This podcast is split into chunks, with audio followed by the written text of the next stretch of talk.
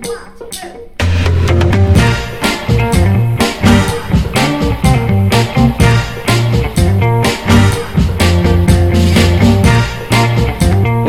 to another episode of Nonprofit Tangent, bringing you stories from New York City nonprofits and beyond. Today, we start with an organization birthed in New York that has a global reach, and end with an organization that supports immigrants from around the world as they settle in New York City. It's like a circle. We begin with Kelly Louise. I was lucky enough to have Kelly participate at an event I organized, and she did a wonderful job uh, speaking about the year of sustainable tourism for development. She was so great, I figured I'd push my luck and see if she'd talk on the podcast, and she did. Uh, she is the executive director for um, Travel Plus Social Good, which is absolutely blowing up. She struggled to give me solid numbers on how big they are because of when we were filming or when we were recording the interview versus when we'd be posting it because uh, it's uh, continuing to expand and add new hubs. So we will end with an interview with my uh, coworker, friend, and a volunteer for an organization called Brooklyn Center for Quality Life. But right now, let's get to my interview with Kelly.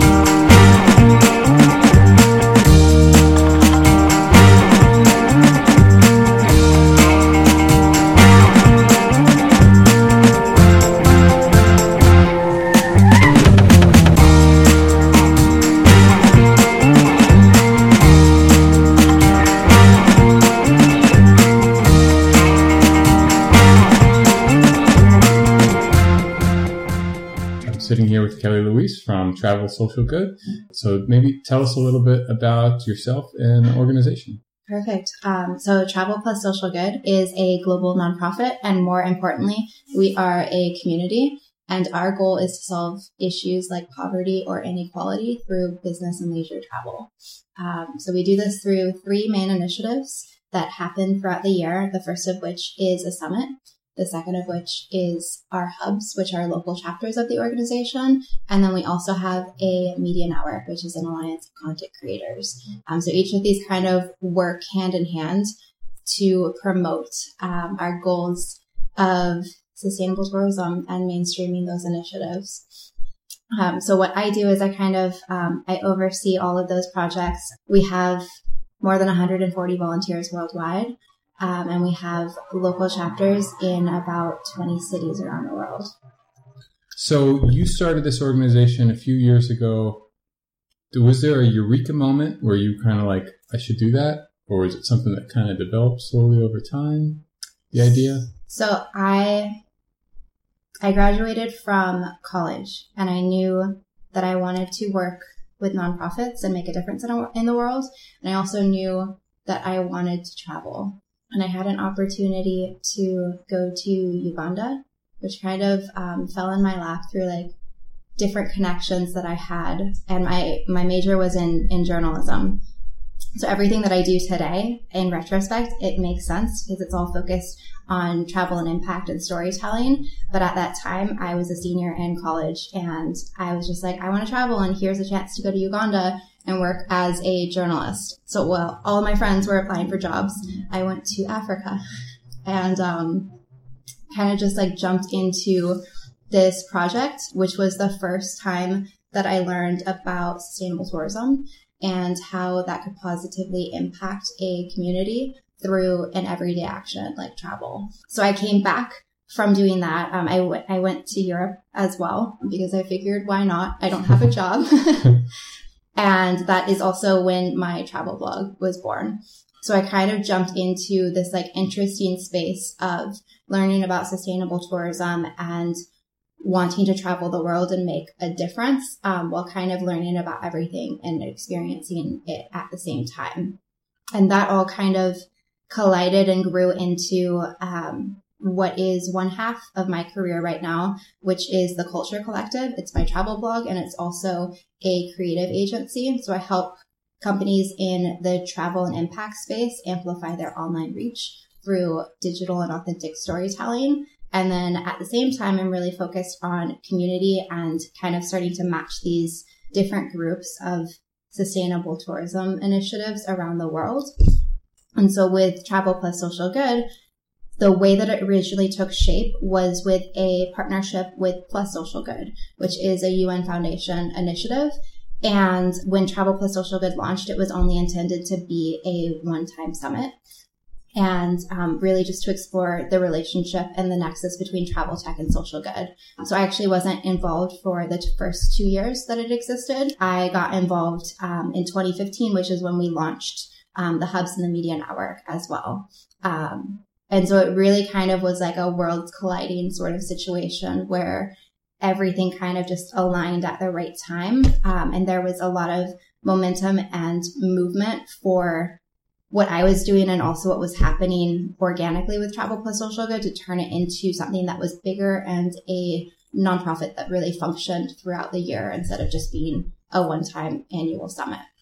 And it's, I was really amazed. It's really exploded since then. You have, you were just telling me earlier, what, what's the situation with the hubs, the different hubs around the country? I guess around the world, I should say.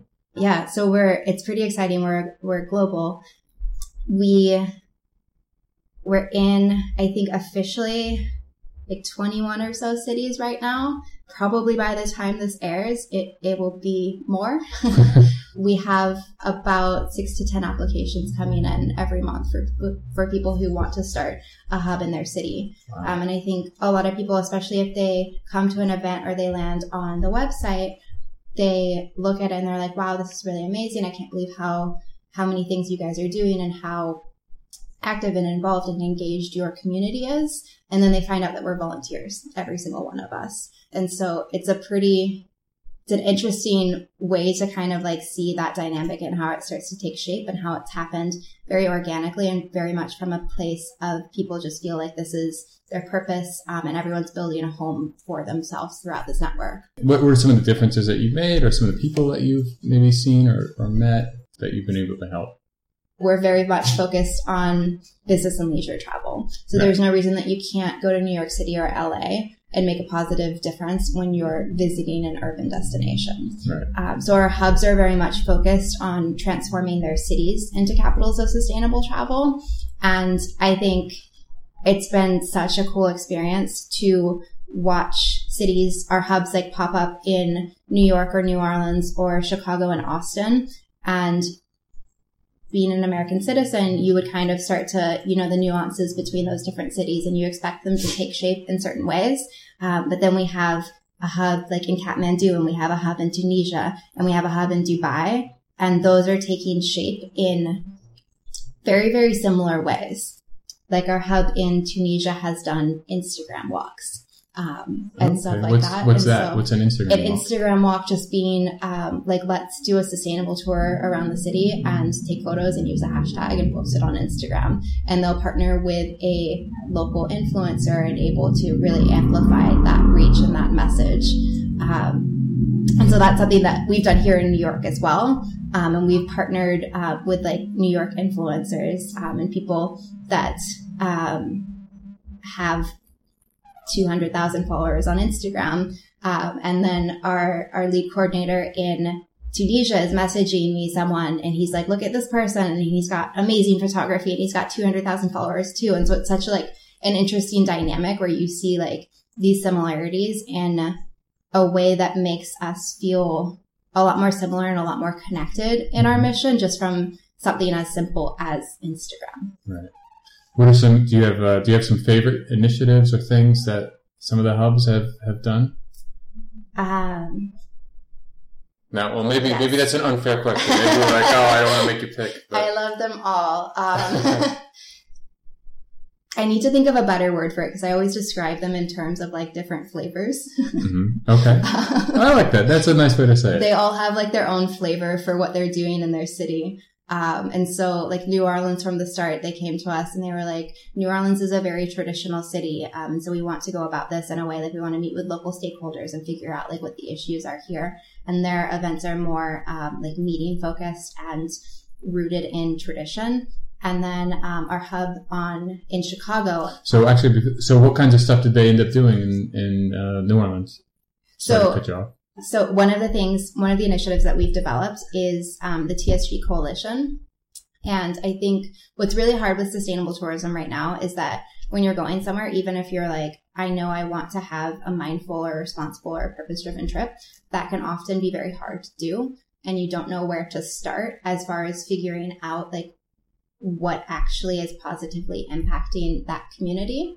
Um, and this becomes even harder if you're visiting somewhere um, like Sao Paulo, uh, where like I don't speak the language and I know I want to benefit this community, but where is my money actually going? Um, so one of our solutions to this is the TSG Coalition, and it is an alliance of businesses that are committed to sustainability.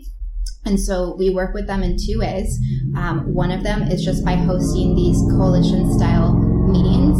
Um, they're one type of an event that we host, and we basically bring in different business owners that deal with inbound tourists. So anything ranging from a hotel to a tour operator that's dealing with an inbound tourist. And then we'll ask them what are the biggest problems that you're seeing in your community. So, for example, San Francisco, um, a common theme that they heard over and over again was over tourism. Um, they have these highly densely populated tourism areas that are, they have too many tourists that are coming into them. And then other areas that need more tourists. Mm-hmm. So that was just a common theme that they saw over and over again. And so we take those coalition members and then those are the initiatives that we help to shape the curriculum for those hubs throughout the year based on feedback from those business owners. And then the other side of that, which is really exciting, is that those businesses are all committed to sustainability. We're working with them um, to educate them on what a sustainable business actually looks like through we use the GSTC, which is the Global Sustainable Tourism Council. They have a criteria for what makes a sustainable business. Sustainable Travel International also has a really great travel better program for travelers. So we start educating them on these things that have to do with what sustainable tourism actually looks like from a very holistic approach. And then that becomes a tool that travelers can use when they're going somewhere to know that they are positively impacting that community. Oh, wow. That's really cool. And yeah, I, I cut you off. You were going to tell me a little bit about you were going to contrast what was happening in New Orleans with Chicago. So, yes, all the tangents. Um, I told you this whole this whole podcast is nothing. I should call it the tangent. That might be my, my new name. So New Orleans is a very traditional hub. They've said from the start that they wanted to um, really focus on those meetings with the local stakeholders and find out what those local issues are, and then identify ways that they could tackle those issues. And then on the other hand, I always use these two as a 180 from one another.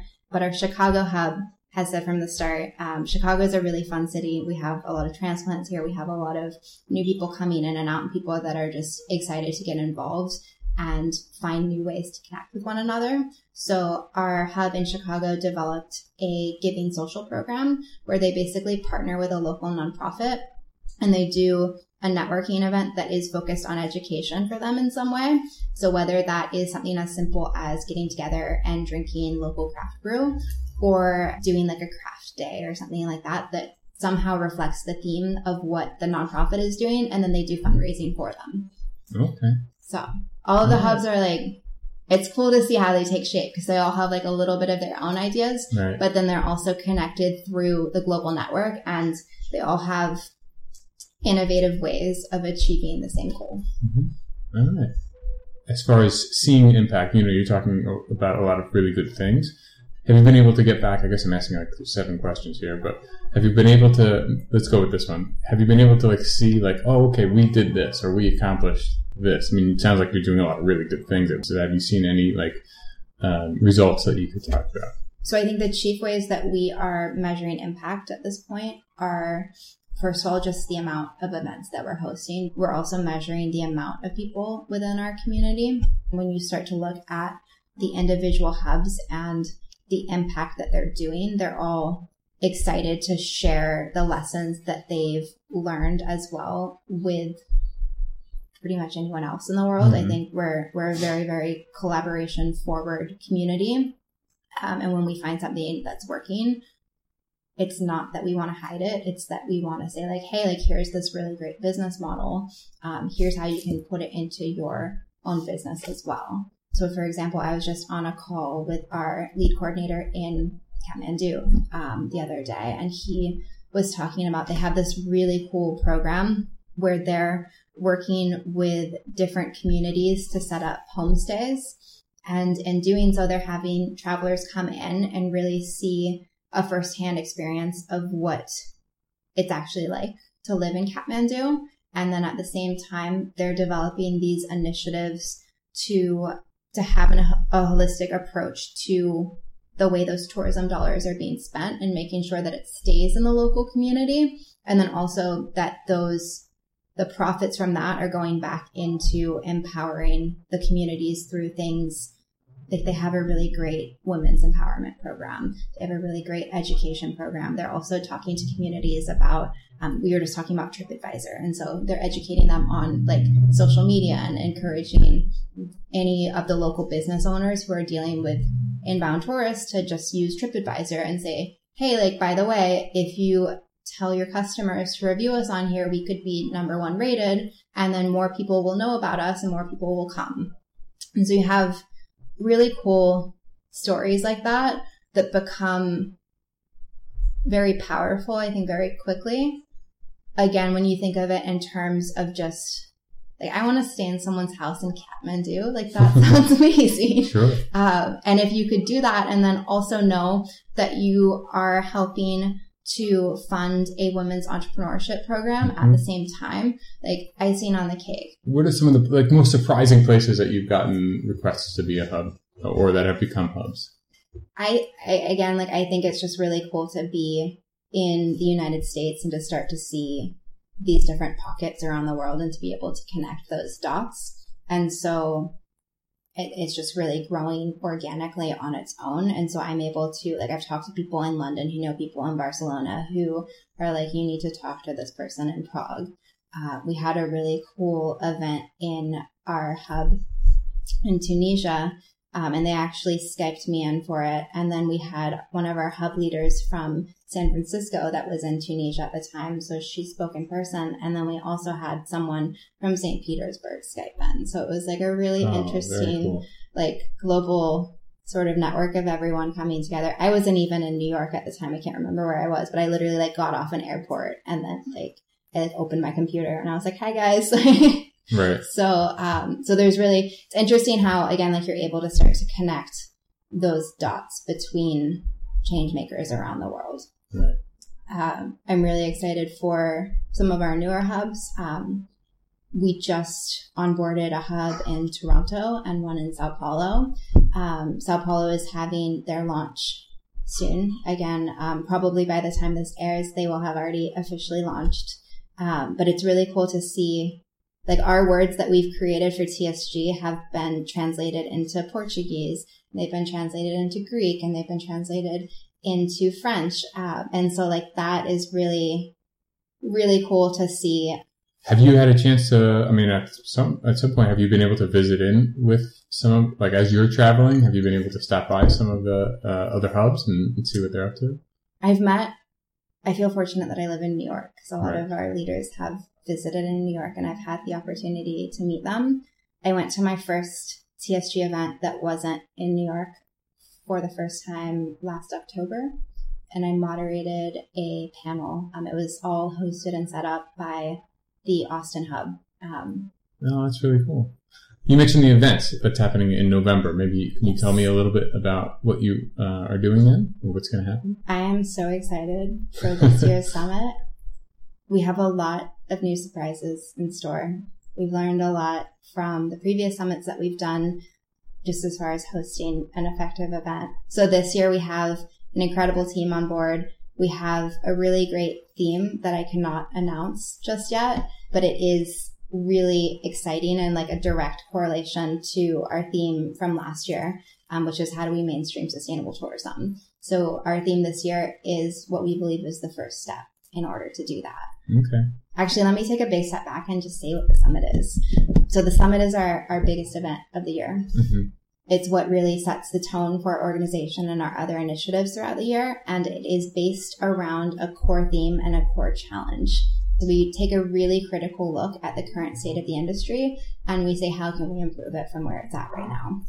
And then the core part of it instead of just being another conference where you get talked at by other experts that you may or may not resonate with, mm-hmm. and then you may or may not leave feeling inspired and then have to do things on your own. Our goal is to really focus it on a design thinking session. And the design thinking session, um, to break that down, really what it is, is different workshops and activations that are geared at finding concrete solutions to push the industry forward. So after the summit, we build out white papers that basically say, here's all of the really cool ideas that came out of the summit. We work together to come up with these solutions, again, based around the core challenge and the core theme. And then anyone can implement those ideas into their business model in whatever way that they see fit. So yeah, so that's this November 16th and 17th here in New York City. I'm very, very excited for it. Oh, that sounds really interesting. I, I, I like the idea of, uh, of having it more hands on like that, where people can walk away with things versus just kind of listening. So one of the, the really cool announcements that we made at last year's summit was that the Ritz Carlton implemented an idea from a previous one wow. into their hotels worldwide. So actually, any Ritz Carlton that you go to, you can request impact experiences, which were modeled after a summit idea. Um, so you can go into a conference, and again, like a local mom and pop hotel, boutique hotel could implement that idea, or the Ritz Carlton could implement it. Okay, cool. You mentioned uh, earlier that, that the media network, so maybe you could talk to me a little bit more about like how that works and how that helps the organization. So, as I mentioned, my background is in journalism. When I graduated from college, it was really you are kind of faced with what feels like two paths. Um, you can kind of do the traditional path and do print journalism, whether that's a newspaper or a magazine or anything like that, or you can do the travel blogging route. And then also a lot of people switch into PR because that's where money is. Um, so you're faced with all of these different ideas for how content creation could be impactful, and you are forced to decide which path is right for you. And then consumers in turn are really riddled with like, what is real news? Hmm. Where can I find something um, that I can actually rely on? Um, and so the TSG Media Network is an alliance of content creators. It ranges from traditional journalists, like someone at Afar or the New York Times, down to a travel blogger, down to a social media influencer, particularly people who have really active and engaged followings on Instagram. They're all united by a common passion for sustainable tourism and they work together to cross collaborate and promote one another's ideas. So you could have um, someone with 200,000 followers on Instagram working um, that has doesn't have like a website or use the written word for the most part. They have the, the shorter captions, and then you partner them with a travel blogger who's getting 200,000 views on their travel blog, and so that becomes a very powerful collaboration very quickly. And because they're both focused on the core essence of what good storytelling is, which would be good journalism, you're able to really amplify that message in a very unique and exciting way. So I think I, I again like coming from like I'm a travel blogger coming from a place of I do photography and I do writing and to be able to share those messages through content creation and then to find other innovative individuals who are doing something similar and be able to partner with them. I think it's really exciting when you can start to partner up on like different levels of creativity. And you, you mentioned your own blog. Tell us a little bit about that. So my blog is called The Culture Collective, mm-hmm. and I'm very much focused on travel and impact, of course. I have three main tracks that I write about. One is for the traveler, one for the change maker, and one for the entrepreneur. And the entrepreneur track is actually um, it's newer. It's it's been within the last six months or so that I started writing about it. But it's been a really fun way to kind of express how TSG is growing or how there's really great. I'm really passionate about like women's entrepreneurship um, and finding different communities to work with and collaborate with one another. And so that's been a cool resource to start to build out different lessons that I've learned in the time that I've been doing this because I think even if you look back at where you were a year ago, there's so much that you can learn. So even if I can help someone who's in my position a year ago now, that becomes powerful very quickly. Very nice.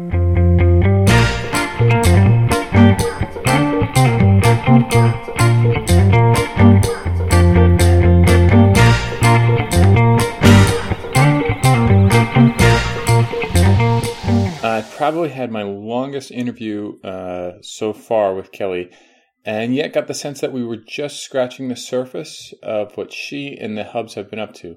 So uh, definitely go check out more information. I got links on the website.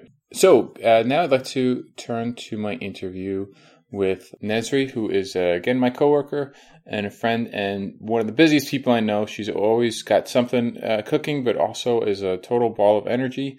And um, she has been telling me about the work of Brooklyn Center for Quality Life for uh, a little while now. So I was excited that I was able to get her to sit down with me and tell me a little bit about what they do and some of the cool stories that she's gotten from that experience. So here's my interview with.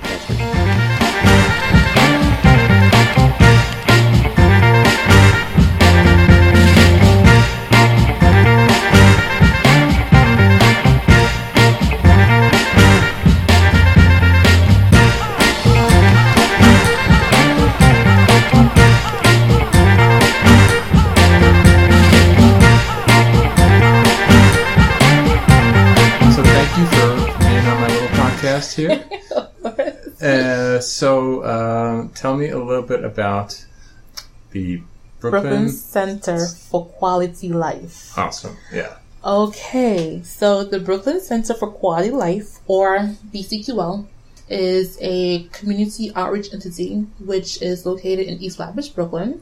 We serve a predominantly uh, West Indian population. These are individuals who are undocumented for the most part, who are at a large deficit. Some of these individuals are undereducated, they're underpaid, and so they have various needs. And this is kind of where we come in. Uh, we do a lot of like immigration clinics, we do health fairs, we do um, emergency preparedness sessions. We partner with the Red Cross. We've partnered with Operation Hope, which offers financial counseling to individuals one on one at no cost to them as well. And we also have a food pantry.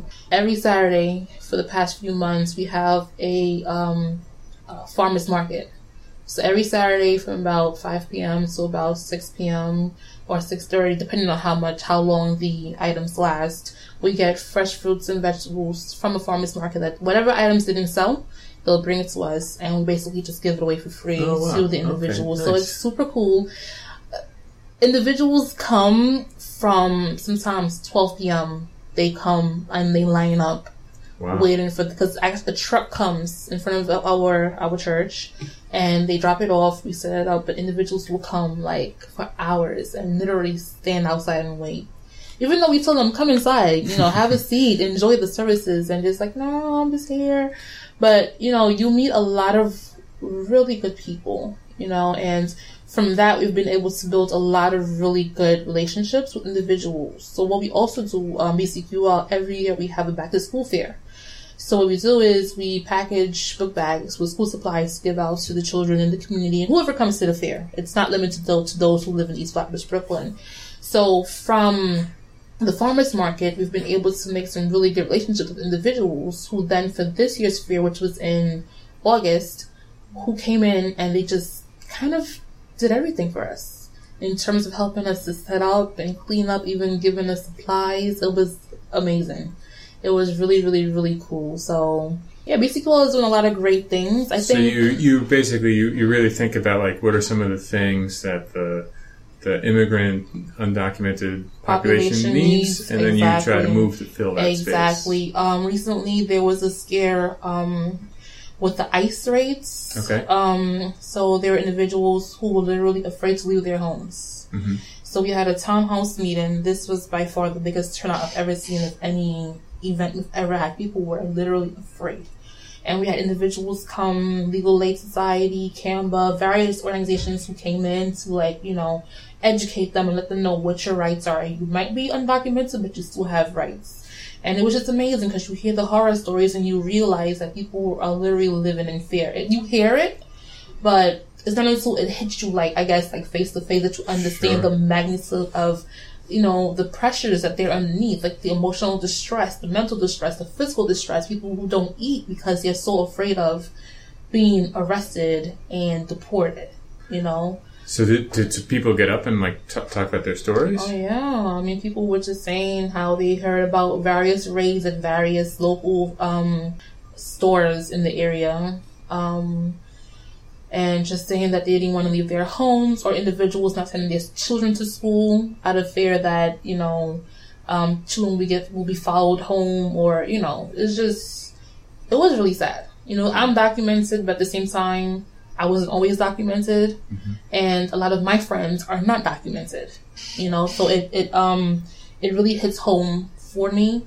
So this is why I love the work BCQL does because I am from an immigrant family, and while my immediate family we are documented, the majority of my family is not documented. So these are issues that directly impact me uh, which is why I'm proud of the work, like I said, because what we do is we listen to the needs of the community and we provide services based on their needs. Right. So it's not just us arbitrarily saying we're going to give you this, we're going to do that. It's what do you need, you know? So in the um, in the the time that the you've been there, like what are some of the standout moments for you? Like what are or really like what are some of the standout uh, people that your organization has helped? Can you is anything jump to mind? Yes. Like a, at our kids fair this year. Um, I would say normally our kids fair, most of the children who come out are, you know, predominantly African American, you know, which is fine. But at this year's kids fair, we had like children from who were Asian, and we were just like, wow, this is amazing because finally we've been trying to go out of our demographic to get the word out a lot more. Right. And I don't know what we're doing, but we're doing something right. that now these individuals are hearing about us, and yeah. now they're coming in. They were so many children, Bill. Like this was by far our largest. That one day alone, we gave away probably I want to say 200 backpacks filled with supplies. Um, the week before, we had given away 50 to a shelter. We also adopted a shelter. or a nonprofit. Right. So we had given them 50 backpacks worth of uh, supplies, and the week before that, we had given another nonprofit 50 backpacks as well. So it's like, wow, like finally we've been here for so long, kind of under the radar, which is fine. We're doing what we have to do. But now it's like we're seeing people, they understand that we are here.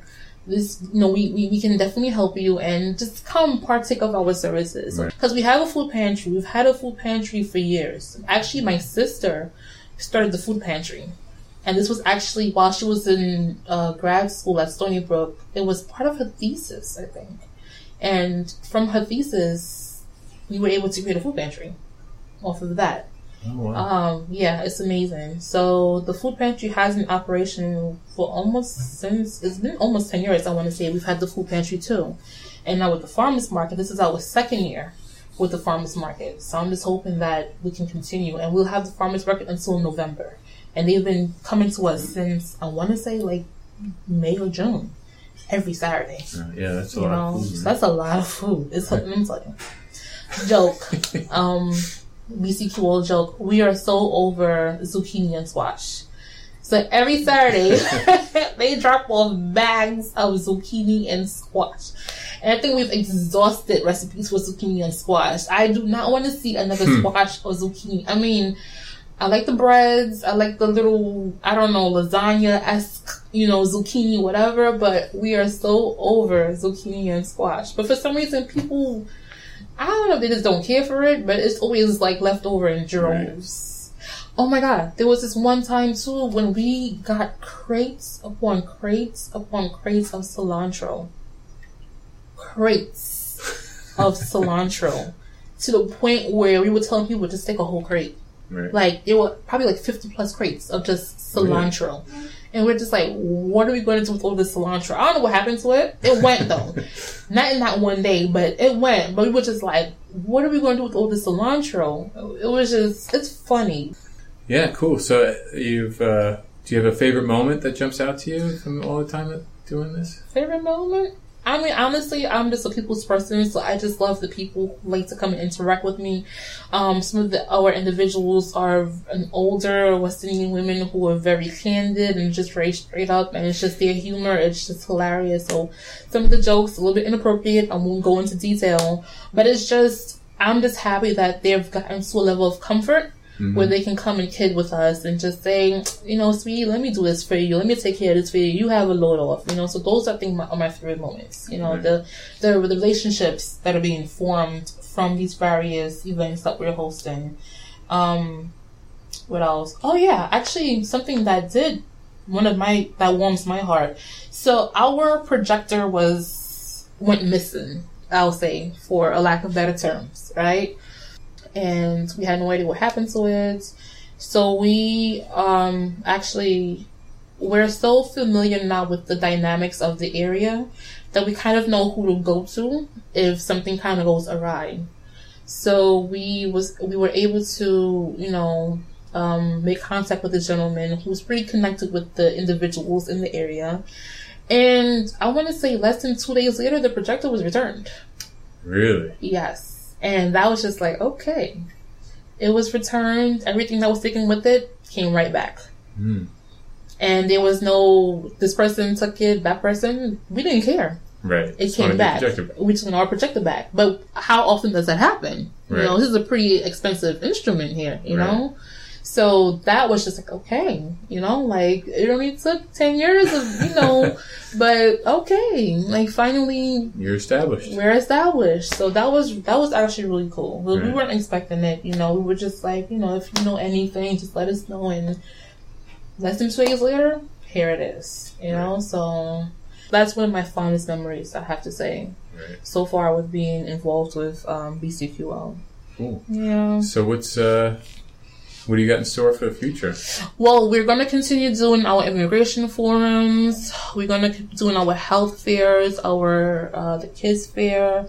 It's always something. Those are like our, our big ticket items: immigration clinics, the health fairs, kids fair, um, the food pantry. That's a staple. That's every second Sunday um, of the month from I want to say from ten to twelve, but individuals are there from like seven in the morning, so it's kind of like until the food runs out. Um, so we're just actually hoping to get more funding because there's definitely a need. You know, so right now I know we are trying to get more funding so we can probably extend our food pantry to probably more than once a month, perhaps, which is definitely something that we will want to do. We're hoping And the that- funding would help with get more food or get a bigger space. Or? um, more food. Our space, I think, is decent enough. Um, the the space is efficient enough. The farmers market as well, hoping that that's something that can be continuous because it's kind of we don't really know when. Like we know they'll be here until November, but for the years to come, we don't know if you know it'll be something that we'll partner with them with. So we're just hoping because people have come to depend on it, you know, and. Right. Um, while you might see the same people week after week, uh, we know for a fact that food is being needed. You know, they're taking it. I know for a fact it's benefiting somebody. And sometimes they'll Right. come and they'll say, listen, I'm taking it for my neighbor. And we encourage it because it's free food. Right. And we can't eat all of it. So just take it and, right? You know, and, and then, you know what it is also? It's encouraging healthier lifestyles. This is good because some individuals come and they say, I juice a lot, you know, and I come in every week to get my ingredients to juice. We've even had an individual who works at the local Chinese restaurant come to get vegetables to take back to the restaurant. Listen, we're supporting businesses, all right? so he comes, he scans online, and I mean, I go to the restaurant often enough, so I know he works at the restaurant. Right. And he will come and he'll get his scallions and his celery and his veggies, and he takes them back to the restaurant. Right. You know, so we're supporting local businesses too through this, Right. you know, farmers market. So, yeah, BCQL, like, it's funny how you do a lot, and sometimes it's, it's hard for me to verbalize all that we do. We do a lot, but you don't Sure. think about it, you know, or you don't think about the, um, the relationship or the reach that you're having, Mhm. which is why I was kind of like, I don't know what am I going to say. But now that I think about it, I'm just like, wow, like there's so much that we do do, you know, Mhm. and it's, it's a very small team of us. We all work full time jobs. Some are married, some have children. So this is something that we just kind of do, you know, we make time for it, of course, but You're volunteers, right? yeah, we're volunteers. Is Nobody gets paid. Right. It's completely volunteer It's run. completely volunteer run. Completely, Right. completely. Matter of fact, our president, Pastor Guilford Monroe's, he, this man, I don't even know, he works at Borough He's a chaplain, which means that whenever there is like a shooting in Brooklyn, he has to go on site. Mhm. He's like the clergy council, clergy council representative at Borough Hall to President Eric Adams. Mhm. Um, so he's his advisor on everything clergy related. I don't even know how he has time Sure. Yeah. yeah. to be president of a nonprofit organization, but he gets it done. And sometimes he'll text me at six in the morning. I'm just like, listen, it's too early. you know, it's too early, but it's I like it. You know, it's a small team, but we're very close. You know, we're very intimate. We're very connected. We know, you know, what makes us go. So you have uh, the farmers markets every month, and then you also have an upcoming health fair that you're not sure about yet. You're right. Yep. So tell me a little bit So- when those are. Food pantries every second Sunday of the month.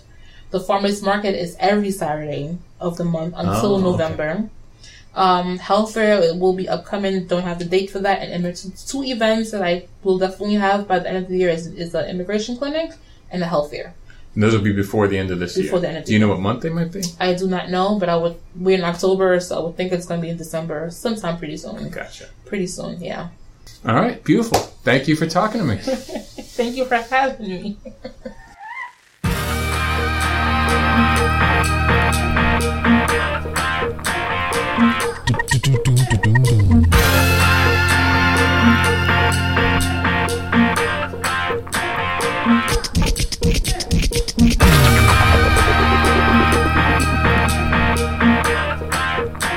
Okay, and that was my interview with Nez from Brooklyn Center for Quality Life. I want to thank uh, her and Kelly for sitting down and taking some time to tell me about both of their organizations.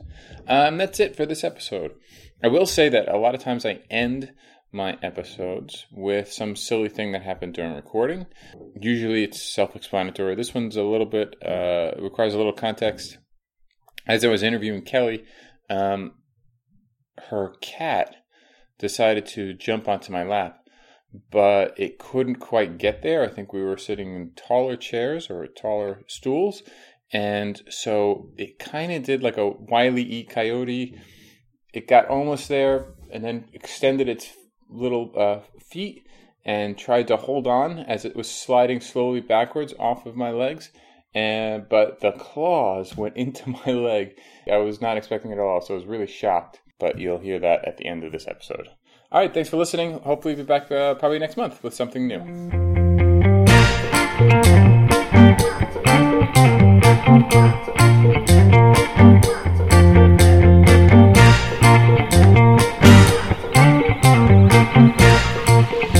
It's just very reaffirming to know that you. Wow. Sorry. I didn't care that he jumped in my lap. It was just to really get the claws in there. I'm sorry if I freaked out. Surprised. oh, it's too bad that I don't do video. It just scared me. I, I'm sorry. I think I actually I feel bad. I should. I'm, Oh, I'm sorry if I whacked it off of my leg. Oh, what was the question I was going to ask?